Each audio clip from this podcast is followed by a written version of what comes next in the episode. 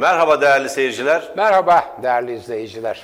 Değerli seyirciler, bir haftanın sonuna geldik. Bugün on sekiz artı on.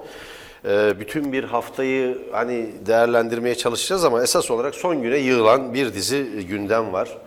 Bunlardan bir tanesi e, hocam Sabri Uzun'un tutuklanması. Çok önemli. Sabri Uzun henüz A K P, Adalet ve Kalkınma Partisi cemaatle işbirliği yaparken cemaati teşhir eden polis şeflerinden biridir. Dört yıldızlı bir emniyet müdürü, Emniyet İstihbarat Daire Başkanlığı yapmış bir isim. Tek özelliği Fethullahçı olmaması ve A K P iktidarıyla bir partizanca ilişki içinde bulunmamasıdır. Eğer bulunsaydı bugün şeyde değil, e, hapishanede değil, esas olarak emniyetin tepesinde bir yerde veyahut İçişleri Bakanlığı'nda yetkili bir e, mevkide olacak bir e, polis kökenli bürokrat olacaktı. Tabii Sabri Uzun ak kaşık değil. Yani Sabri Uzun'un biz on iki Eylül dönemindeki sicilini de biliyoruz. Niğde'de görev yapmış, on iki Eylül sorgulamalarına katılmış, işkence yapmakla da suçlanmış isimlerden biri. O dönemde görev yapıp da böyle bir suçlamaya maruz kalmayan kimse yok hemen hemen. E, ama bu suçlamalarının e, önemli bir bölümünün de doğru olduğunu biz e, burada ifade etmiş olalım. Ama buradaki tablo şudur. Fethullahçı çeteyi İn adlı kitabında, İn adlı kitabında teşhir eden e, Sabri Uzun, tıpkı Hanifavcı gibi, yani Halis, Haliç kıyısındaki Simonlar, işte Devletten Cemaate kitabında olduğu gibi ya da Cemaatten Devlete alt başlığıyla verilen kitapta olduğu gibi, Fethullah Gülen cemaatinin emniyet içindeki ve devlet içindeki örgütlenmesini deşifre eden isimlerden biri. Önemli olan bu. Yani son olarak geldiği yer Türkiye'de e, cemaat tarafından, devletin ve e, A K P tarafından bütün sistemin ele geçirilmesine direnen isimlerden biri olmasıdır. Bunun önem taşıdığını belirtelim. E, çok garip bir biçimde Fethullahçı çeteyi teşhir eden bir emniyet müdürü, FETÖ yani Fethullahçı terör örgütüne yardım ve yataklık etmek, destek vermek gibi garip bir suçlamayla tutuklanmış durumda. Tutuklanmanın gerçek nedeninin Cumhurbaşkanı Sayın Recep Tayyip Erdoğan'a hakaret iddiası olduğunu biliyoruz. Nasıl değerlendiriyorsunuz hocam bunu? Yani e, bu çok sıklaşmaya başladı. Seçimlerde ağır yenilgiye uğramış bir siyasal iktidar var. Büyük bir toplumsal ve siyasal eleştiri var. Fakat bir Twitter mesajından dolayı tutuklanan bir dört yıldızlı, yıldızlı emniyet müdürü var ama buna karşılık ana muhalefet partisi liderini öldürmeye tam teşebbüste bulunmuş bir takım linç girişimcileri ise serbest. Evet. Bence çok en önemli siyasal olaylardan biri bu durum. Ee, Bugün. Ben, evet, bence çok doğru bir noktaya temas ettiniz. Şimdi bu Türkiye'deki hukuk devletinin e, klasik e, eleştiriyle hukuk değil, guguk devleti olduğunu gösteriyor. Bunun birkaç nedeni var. Yani birkaç göstergesi var. Niye hukuk devleti, hukuk devleti olmaya yöneliyor? Şimdi e, Sayın Cumhurbaşkanı Recep Tayyip Erdoğan kendi yaptığı, yaptırdığı daha doğrusu bir anayasa değişikliğiyle partili oldu. Artık partili Cumhurbaşkanı. Dolayısıyla herhangi bir parti genel başkanına yöneltilen eleştiriler, hatta hatta herhangi bir muhalefette olan parti genel başkanına yöneltilenlerden çok daha ağırı ve serti. Neden? Çünkü yönetimde hem parti genel başkanı hem Türkiye'yi yöneten partinin genel başkanı. Dolayısıyla herhangi bir parti genel başkanına yönelttiğiniz siyasal eleştirilerin çok daha serti ve çok daha fazlası partili Cumhurbaşkanı'na yöneltilebilmeli. Ama bizim hala anayasasında hukuk devleti yazan ve benim her seferinde diren hukuk devleti filan diye yazılarımda e, desteklemeye çalıştığım anayasal hukuk devleti, adalet anlayışı, demokrasi anlayışı çerçevesinde çok ters bir şey oluyor. Herkesten daha çok eleştiriyi hak eden, herkesten daha çok eleştirilmesi gereken partili Cumhurbaşkanı'na, başka siyasal parti genel başkanlarına yapılan eleştirilerin onda birini yaptığınız zaman hemen hakaret iddiasıyla sabahın köründe, üçünde, dördünde evinize insanlar basıyor. Sabahın üçünde gittiler bizim iktisat yazarı Mustafa kardeşimizin evine. Mustafa Sönmez. Mustafa Sönmez'in evine. Yani ve derhal götürüyorlar işte ve hiçbir şey yapmasalar bir gözdağı vermiş oluyorlar filan. Şimdi Sabri Uzun olayı da o. Buna karşılık yani bir defa ceza kanununda bağımsız, tarafsız, partisinden ayrılmış olan veya partili olmayan, eskiden partiliyse bile tarafsız olarak Cumhurbaşkanlığı seçildikten sonra yeminini tarafsız eden, ki Sayın Cumhurbaşkanı, bugünkü Cumhurbaşkanı Recep Tayyip Erdoğan da aynı yemini etti. Tarafsız olarak işte falan hizmet edeceğim diye aynı yemini etti. Tarafsızlık yemini etti Recep Tayyip Erdoğan da. O e, Cumhurbaşkanını koruyan tarafsız Cumhurbaşkanı... Anayasayı değiştirdiler, yemini değiştirmeyi unutmuşlar. unutmuşlar. Bu kadar saçma sapan ucube bir metinle evet, karşı karşıyayız. Bravo, aynen. Ucu, onun için ben ucube anayasa diyorum buna. E, o ceza kanunundaki o madde kaldırılmalıdır. Zaten ceza kanununda sizin çok iyi bildiğiniz gibi, medyacı olduğunuz için, normal olarak hakareti engelleyen, hakarete ceza veren madde var. Yani ayrıca Cumhurbaşkanı'na özel bir koruma getirmeye lüzum yok. Herhangi bir vatandaşın sahip olduğu özel hakaretten korunma maddesiyle korunabilir. Tekrar ediyorum.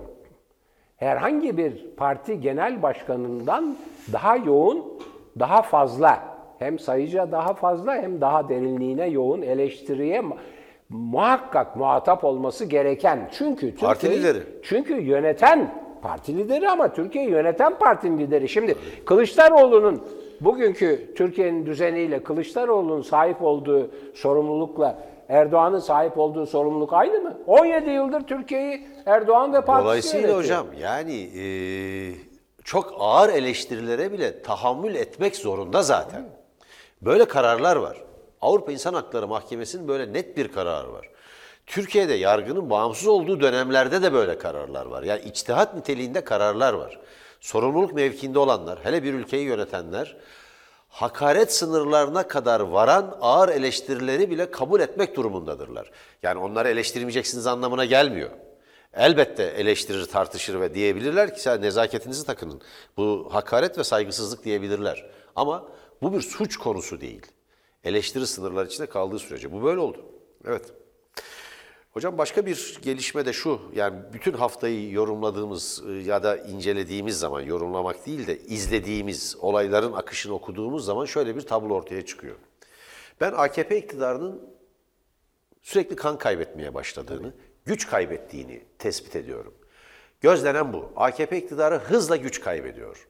Ve A K P yöneticilerinde iktidarı bütünüyle kaybetme korkusunun giderek derinleştiğini gözlemlemek mümkün. Nedenleri şu, otuz bir Mart seçimlerinde A K P, yandaş e, gazeteler ve e, yazıcılar, yorumcular demek istemiyorum. Yani neydi hocam Osmanlı'da? Vakay News'ler vardı. Yani padişah ne derse onu yazan tipler. E, onlar gibi bu yorumcuların önemli bir kısmı. Öyle ki bunların arasında sizin bir ara program yaptığınız Mehmet Barlas, neredeyse e, lince uğrayan e, Kemal Kılıçdaroğlu'nu suçlu ilan eden yazılar yazabildi. Bu utanmazlıktır. Yani yorumculuk falan değil, hakikaten utanmazlıktır. Yani yandaş olmanın bile bir haysiyetinin olduğunu düşünüyorum. Ee, anlamak gerekir dedi. Galeyana gelen insanların tepkisini anlamak gerekir dedi. Dolayısıyla onların yorumlarını bir yana bırakırsak, ciddiye alınabilecek siyasal yorumcular ve dünyada ve Türkiye'deki siyasal yorumcular bunu tespit ediyorlar. Diyorlar ki, ki ben de aynı kanıdayım, ben de aynı bu doğrultuda değerlendirmeler yaptım. otuz bir Mart'ta ağır bir yenilgiye uğrayan A K P öncelikle bir, Erdoğan yönetiminin, yani bu tablo Erdoğan yönetiminin yenilebileceğini, demokratik yollardan da yenilebileceğini gösterdi. Birincisi bu. İkincisi, bu yenilginin A K P iktidarında ve A K P çevrelerindeki koalisyonu dağıtıcı bir etkisinin bulunduğunu belirtiyorlar ki böyle olduğu anlaşılıyor.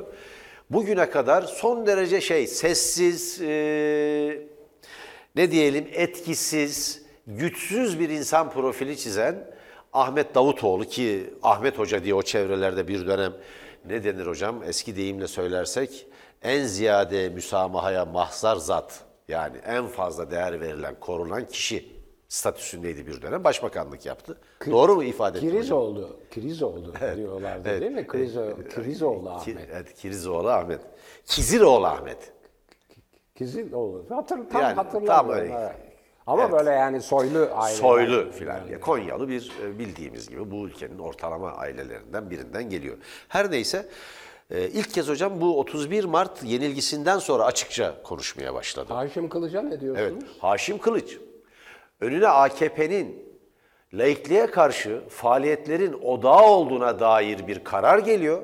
Kapatılma istemiyle bir karar geliyor ve Haşim Kılıç'ın oyuyla reddediliyor. Kapatılma istemi ama oy birliğiyle de e, anayasanın laiklik ilkesine aykırı faaliyetlerin odağı olduğunu A K P'nin kabul ediyor. Şimdi böyle bir isim bugün A K P iktidarını eleştirmeye başladı. Eski Anayasa evet, Mahkemesi Başkanı. Başkanı Haşim Kılıç.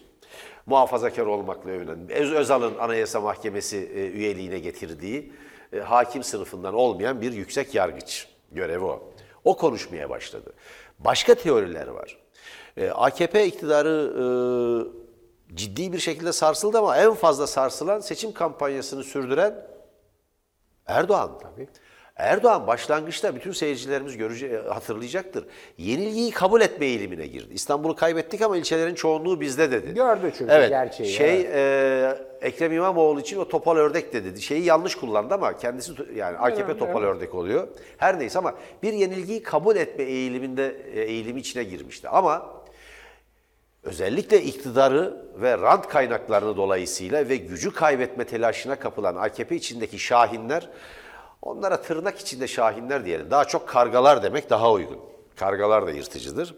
A K P içindeki e, kendisini şahin zanneden kargalar harekete geçerek... Akbabalar da evet, diyebilirsiniz. Akbabalar da diyebiliriz ama karga çok uygun düşüyor bence. E, harekete geçerek e, Recep Tayyip Erdoğan'ı ikna ettiler diye de önemli bir iddia var ortada. O da şu hocam. Yenilgiyi kabul etme eğiliminde olan ve partiyi bu doğrultuda yeniden organize etmeye, etmeyi e, hedefleyen Erdoğan'ın hayır yenilgi yok aslında İstanbul'da hile yapıldı. İstanbul seçimleri yeniden alınabilir. Eğer bunu yapamazsak bu iktidarımızın sonu olur diye ikna ettikleri belirtiliyor ve bu çevrelerin, bu karanlık çevrelerin yani bu kendisini şahin zanneden karga takımının e, Ankara'daki Çubuk, Çubuk'ta C H P lideri Sayın Kılıçdaroğlu'na yönelik saldırıyı organize ettiklerini ileri sürüyorlar. Ve onu bakın, bir Mayıs'a, bir Mayıs'a evet, ulaştırmaya çalıştıkları. Evet. Bunu organize ettikleri belirtiliyor. Ama benim gözlemimde şu, evet bu bir süreç tıpkı iki bin on beş yedi Haziran seçimlerinden sonra nasıl Türkiye bir kaosa sokuldu ve bir Kasım seçimlerinde A K P yeniden tek başına iktidara el koyduysa benzer bir sürecin işletilebileceği ve bir Mayıs e, mitinglerinde bir provokasyonun yapılarak bu e, bir şiddet dalgasının ortaya çıkmasının sağlanacağı ve yeniden tıpkı iki bin on beş e, yedi Haziran'dan sonra olduğu gibi ortalama yurttaştaki güvenlik kaygısını öne geçirerek A K P'yi yeniden yapılacak erken alınmış bir seçimle yine e, mecliste çoğunluğu olan yerel yönetimlerin çoğunluğunu almış bir parti haline getirebilecekleri belirtiliyor. Hocam benzer yorumlar yurt dışında da yapılıyor. New York Times'ın bugün yaptığı yorum benzer bir yorum. A K P ağır bir yenilgiye uğradı ve iktidar partisi parçalanmanın eşiğinde mi diye soruyorlar. Evet yeni bir parti kuruluyor. Ahmet Davutoğlu mu var artık? Ali Babacan mı var? Ali Babacan mı? Bebecan mı? O da belli değil. Ee, iktidarın bebeğiydi bir evet, ara. Yani e, öyle tanıtılıyordu. Pamuklar içinde filan tutuluyordu. Evet. Yani I M F'yi, Batı'yı filan ikna etmek için. Bu Ali Babacan, e, işte e, Ahmet Davutoğlu, başka hangi isimler geçiyor? Abdullah Gül. Ben Abdullah Gül'e çok güvenmiyorum. Ben Abdullah de. Gül İhtimalle. bir lider e, gücüne, e, kararlılığına ve niteliğine sahip değil. Daha çok ikinci adam olabilecek biri öyle anlaşılıyor ama Ahmet Davutoğlu'nda bunun işaretleri var. Bir parti kuracakları ve otuz kişinin, hemen otuz milletvekilinin geçeceği belirtiliyor. Evet. Şimdi, bu daha da artabilir hocam. Buyurun. Evet. Şimdi e, çok iyi e, getirdiniz. E, bu İstanbul seçiminin A K P, Erdoğan A K P iktidarı için bir bataklık haline geldiği net. Bataklık e, benzerliğini, teşbihini şunun için yapıyorum. Debelendikçe daha çok batıyorlar. Şimdi evet, bir örnek vereceğim değerli izleyiciler. Belki izle... Ekrem İmamoğlu yükseliyor, onlar batıyor. Evet, belki izlemediniz, belki farkında değilsiniz. Twitter'dan bu başladı. Y S K'nın işte Y S K'da partilerin e, temsilcileri var. A K P temsilcisi bir tweet attı. Tweet şöyle bir şey diyor ki, vay vay vay, şu İş Bankası'na bak. Bir takım çalışanları C H P'nin efendim hissedar olduğu İş Bankası'nın bir takım çalışanları sandık başkanlıklarında ve sandık kurullarında görev almış. Vay vay vay filan. Bir de şey, Allah'tan ve işte bunlar... C H P'nin bankası zannediyorlar hayır, ya. Hayır, bir de Allah'tan e, neleri yetmiyor diyeyim, akılları yetmiyor diyeyim. İş Bankası'nın C H P'nin hayır, bankası zannediyorlar. Akıl, akılları yetmiyor herhalde. Bu attığı tweet'in altına da fotoğrafları koymuş şeylerin, listelerin fotoğraflarını. Şimdi listeye bakıyorsunuz, vay vay vay İş Bankası denen İş Bankası'nın birinci sayfada, ilk sayfaya bakıyorsun. Dört tane üyesi var. Ona karşılık... Hayır, İş Bankası'nda değil hocam. İş Bankası'nda çalışan yani, yurttaşlar bunlar. Evet, İş Bankası'nda çalışan dört kişi var. Buna karşılık bilmem Garanti Bankası'nda çalışan sekiz kişi var, onun iki misli. Denizbank'ta çalışan çok daha fazla adam var. Evet, iktidarın İkiz, ikinci sayfaya bankası. bakıyorsun, ikinci sayfaya bakıyorsun daha fazla.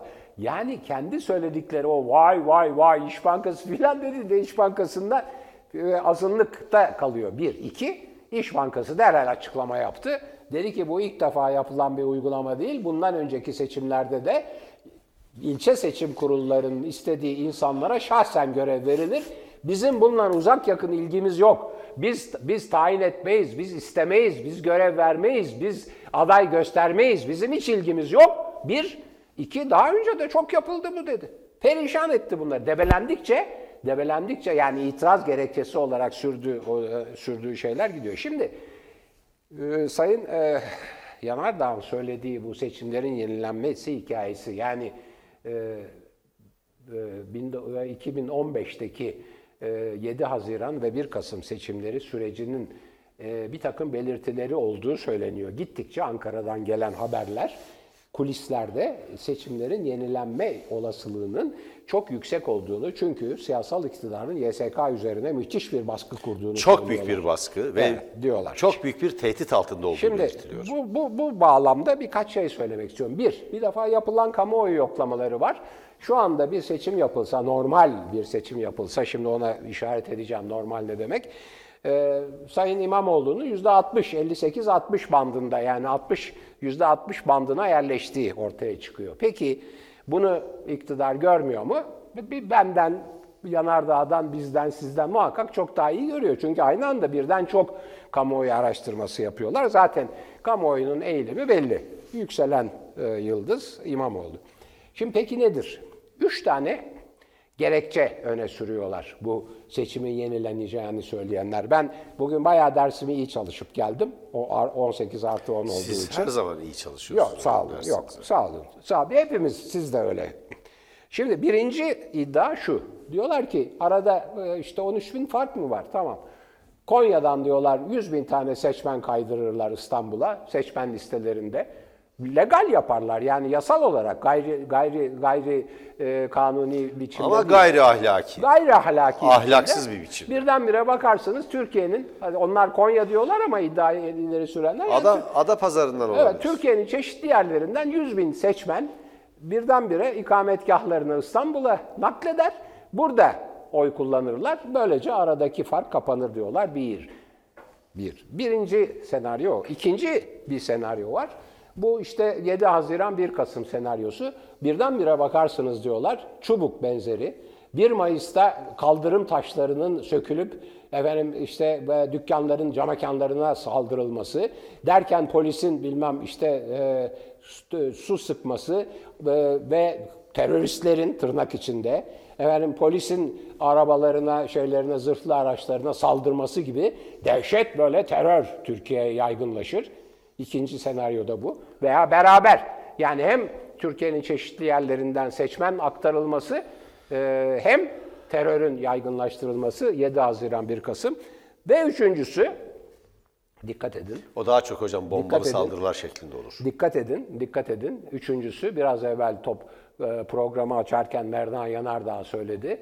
Bir e, ünü FETÖ'yle mücadele etmekle yapılmış olan, öyle ün kazanmış olan bir e, emniyet görevlisinin İn adlı kitabıyla Sabri Uzun'un e, içeri alınması e, ve Memleket İttifakı, Türkiye İttifakı filan adıyla tekrardan böyle bir nevi acaba açılım politikası geri mi geliyor filan denerek iki tane terör örgütü ilan ettiği grupla yani FETÖ terör örgütüyle ve P K K terör örgütüyle yeniden uzlaşma çabaları mı başlıyor diye sorular var. Şimdi üçünü birleştirdiğiniz zaman deniyor ki bunlar o kadar muktedir ve İstanbul bunlar için o kadar önemli ki hem seçmen kaydırır, hem terörü patlatır, yaygınlaştırır, hem de şimdi tam birbirleriyle ters düştükleri Kürt seçmenle ve FETÖ terör hesapları bu, ama bu hesaplar evet, deniyor. Çok, evet. Şimdi yani bir yerde yüzde altmışa çıkan bir popülerite, öbür tarafta üç tane manipülasyon aracı. Değerli izleyiciler, kusura bakmayın, benim ben toplum bilimciyim, ben her şeyi tartışırım. Yani öyle aman onu söyleme, bunu söyleme, bunu söylersen şu olur, onu söylersen şu olur filan değil. Türkiye'nin gündeminde bunlar var. Doğru mu? Evet hocam. Evet. Şimdi e, durum şu. E, evet bence de yüzde elli sekiz altmış gibi bir çoğunlukla gelir. E, ve fakat seçimlerin iptal edilmesi antidemokratik ve anti ahlaklı bir tavır olacak. Doğru. Anti ahlaki. Ah, anti ahlaki. Doğru. Ben de aynı kanıdayım. Aman ha, yanlış o nedenle, anlamayın. O nedenle. İptal edilmemeli seçimler. Bir, iptal edilmemeli. Tabii. İki, iptal edilirse muhalefetin bu seçimleri boykot etmesi gerekir. Eğer bir boykot söz konusuysa tam da burada yapılması gerekir. Çünkü ahlaksız bir seçim ve antidemokratik bir tutumla karşı karşıya kalmış olacaktır Türkiye. Kazanılmış bir seçimin yeniden yapılması tamamen siyasal tarihe, siyasal geleneklere, demokratik geleneklere, demokratik ilkelere ve ahlaki ilkelere aykırıdır. Ahlaksızca bir tutum olacaktır. Çünkü seçimlerin yenilenmesinin anlamı şudur. Dürüst bir seçim yapılmayacak demektir. Ya seçmen kaydırılacak, ya hile yapılacak, ya da başka bir dolap çevrilecektir. Bunun anlamı budur. Bu girişimin anlamı budur. Bu nedenle böyle bir girişim karşısında iktidarı ve ortaklarını yapayalnız bırakmak gerekir. En doğru tavır budur. Yapayalnız bırakmak gerekir. Seçimlere katılmamak ve reddetmek lazım. E, çünkü seçimlerin yenilenmesi ancak belli hazırlıklarla, garantiye alarak yapılacak bir şey. Çünkü ben şöyle düşünüyorum. Olayların akışından da, yaşa gözlemlerimden de çıkardığım, olayların akışından da e, okuduğum budur. A K P bu seçimde de, iktidar çevreleri bu seçimde de belli bir oranda hile yaptılar. Ancak, ancak kendilerinin oy kaybının ve kendilerine yönelik toplumsal tepkinin bu kadar yüksek olduğunu hesap edemediler. Kısa kaldı yani, kısa kaldı. Aslında bu fark daha derindir. İstanbul'daki fark da daha derindir. Neden böyledir? Referandum sonucuna bakın hocam. Referandumda hayır ne kadar çıktı? Ya ya, tabii. Yaklaşık yüzde elli iki. Tabii, tabii. Referandumda hayır diyenler Ekrem İmamoğlu'na oy verdiler. Referandumda hayır diyenlerin bu seçimde Binali Yıldırım'a bir bölümünü, örneğin yüzde ikilik bir bölümünün Binali Yıldırım'a oy vermesi için hiçbir neden yok. Tabii, tabii. Hiçbir neden yok. Dolayısıyla eğer seçimlerin yenilenmesi söz konusu olursa doğru tutum bu seçimlere katılmamaktır. Reddetmektir katılmayı. İktidarı demokrasiye, demokratik ilkelere ve kurallara uymaya zorlamaktır. Yapılacak iş budur. Demokratik bir biçimde ortaya konulacak tepki budur diye düşünüyorum. Evet. Şimdi iki küçük konu var. Birisi hiç küçük değil tabii, büyük bir felaket. Cumhuriyet çalışanlarının yeniden hapse atılması. Bir de daha da onun içinde yani... Bir defa davanın tümü trajik. Yani o davada mahkum edilmeleri tamamen hukuksuz, adaletsiz, haksız. Yani gazetenin e, genel yayın yönetiminden, attığı manşetinden, verdiği haberinden e, terör örgütü üyesi olmadan destek kararı çıkarmak tamamen abuk sabuk o bir şey. O da ne demekse. O da ne demekse. Bir, yani dava tümüyle yanlış. İki, davada yük, aynı eylemden, aynı eylemden kimisi beş yıldan fazla hapis alıyor, kimisi daha az. Daha az hapse, hapis cezası alanları içeri atıyorsunuz. Daha çok hapis cezası alanlar dışarıda temiz bekliyorlar çünkü. Bir de Kadri Gürsel olayı var. Kadri Gürsel bir defa o tutuklamalar sırasında otuz bir Ekim iki bin on sekiz'dir galiba veya iki bin on yedi'dir. Ben de artık yılları karıştırmaya başladım. Birkaç ay evvel Cumhuriyet'e katılmış bir yazar. Benim çok dikkatle okuduğum ve kendisinin yazılarından çok şey öğrendiğim bir genellikle dış politika yazarı. Paldır küldür onu da içeri alıyorlar. Üstelik de ilk e, içeri alınanlar arasında adı olmamasına rağmen. Neyse bu davada en az e, ceza, e, hapis cezası alanlar arasında ve yattığı miktar şimdi e, tahliye edilmesine yol açacak bir miktar. Fakat biliyor musunuz ne diyorlar? Önce hapse gir, önce hapse gir. Oradan biz senin yattığın sürenin tahliye edilmene yol açacağını bildirelim, seni hapisten tahliye etsinler diyorlar. Bu şekilde bir iki kişi, biri Atilla Taş, öbürü biri daha şimdi hatırlamıyorum, kırk güne yakın hapiste tutuldu. Yattıkları süre, yattıkları süre tahliyesine sayılacağı için gir haber verelim deyip kırk gün daha fazladan yatırdıkları insanlar var. Şimdi Kadri Gürsel'in başında bir de böyle bir sorun var. Biri bu. İkincisi, bir şahıs ismi söylemeyeyim yani izin verirseniz. Ee, Türkiye'nin en büyük yayın organlarından birini satın alan grup, o yayın organının en önemli haber kanallarından birinin en önemli sunucusunu bugün işten attı. Şimdi beni o ilgilendirmiyor. Şunu yaptı da atıldı, bunu önemli yaptı atılmadı. De, öyle çıkartılan diyelim. Neyse işte başkanım filan diyen bir... bir sınıf başkanı gibi filan, haber başkanı neyse, olan bir arkadaşımız. Bir, bir, bir, Buket Aydın hocam söylemeye neyse, şey yok. Canım, ben şahıslarla uğraşıyorum. Ya, yani e, ana muhalefet partisi lideriyle alay etmeye kalkan bir densizliğe de imza atmış bir neyse, isimden evet. söz ediyoruz saygısızla. Kaldı ki Kılıçdaroğlu'nun söylediği her şey doğrulandı. Evet, kazandılar. Neyse. Şimdi bence benim, kendisinin istifa etmesi lazım. Evet, benim derdim o değil. Benim derdim başka bir şey. Değerli izleyiciler. Bu da çözü iktidardaki çözülmenin işaretlerinden şimdi, biri. Şimdi onu söyleyeceğim. Evet. Müsaade edin. Şimdi, medyada da çözülecek. Bravo. Onu söylemeye çalışıyorum. Değerli medyada izleyiciler. Da çözülecek. Değerli izleyiciler. Bu Erdoğan A K P iktidarı o kadar dikkatsiz ve kendi çıkarlarını gözetemeyen bir iktidar ki. Şimdi tekrar edelim. Hürriyet, Milliyet, Vatan, en başta Sabah. Bu gazeteleri zaten sen bir çembere almışsın. Baskı altına almışsın. Patronlarını korkutmuşsun. Senin lehine her türlü propagandayı ve haberi vermeye başlamışlar. Ama asgari oranda gerçek haberleri de veriyorlar asgari olarak. Haberi veriyor en azından, yorum yapmıyor ama senden yana. Bunları aldılar Sabah, ondan sonra Milliyet, Vatan, ondan sonra Hürriyet, Posta ve bunları öldürdüler. Bunları yok ettiler. Şimdi kendilerine çalışabilecek bir merkez medya diyeceğim. Şimdi Merdan Bey hemen diyecek ki yok merkez medya biziz, onlar diyecek şey... E, marjinal medya onlar, biz merkez medyayız diyecek. Evet öyle hocam. Ee, kendi, yeni merkez biziz. Kendilerine yardımcı olabilecek, kendilerinin işine yarayacak medyayı öldürdüler. Bu seçimlerde gördüğünüz gibi bütün medya, bütün ekranlar, bütün gazete manşetleri onlarla dolu ve İstanbul'u ve Ankara'yı kaybettiler. Çünkü medyayı öldürdüler. Hocam... Süremizin sonuna geldik ama bir çağrı yapmama izin verirseniz haftanın son günü.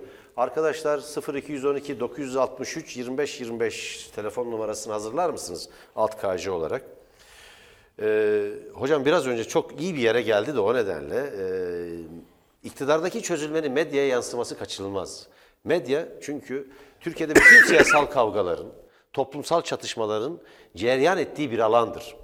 Yani her siyasal eğilimin medyada şu ya da bu şekilde bir e, temsilcisi vardır ya da doğrudan yayın organları vardır.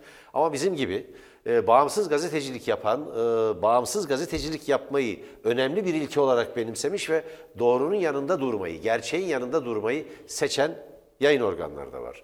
Bunların sayısı son derece az. Televizyon dünyasında da işte e, Tele bir ve iki televizyon kanalı daha var. E, Halk T V var, K R T var. İşte Cem T V var ama bunların içinde amiral gemisi niteliğinde olan, en gelişkin ve en yaygın seyirciye ulaşan Tele bir. Ama değerli seyirciler, Tele bir üzerindeki baskılar devam ediyor.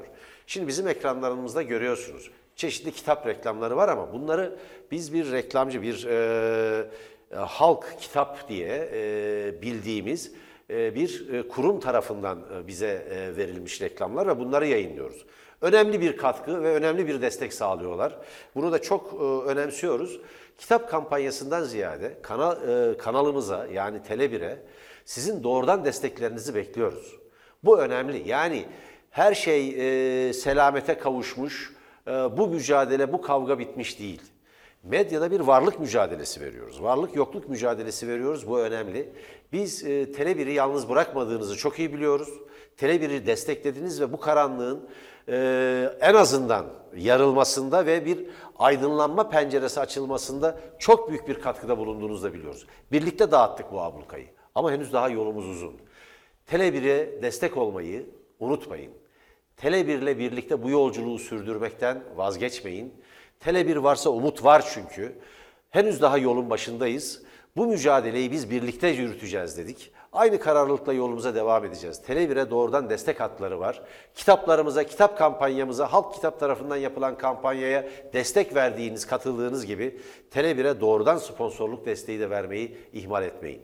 Çünkü yakında işte e, Sayın Kongar da biliyor, platformumuzu genişleteceğiz. Daha geniş bir kesime ulaşacak, bazı adımlar atacağız. Sürprizlerimiz olacak önümüzdeki hafta. Bunu size ilan etmekten büyük bir mutluluk duyacağım. Evet, Tele bir'e destek olmayı unutmayın. Hoşça kalın, iyi bir hafta diliyorum. Telefon numarası hemen altta, Tele bir'e doğrudan destek için sıfır iki on iki dokuz altmış üç yirmi beş yirmi beş. Bu bizim kurumsal olarak resmi destek hattımız. Evet, pazartesi görüşmek üzere değerli izleyiciler. Dilerim gündem daha az tartışmalı, daha hukuksal, daha adil bir ortamda, daha demokratik bir ortamda devam eder. Hoşça kalın.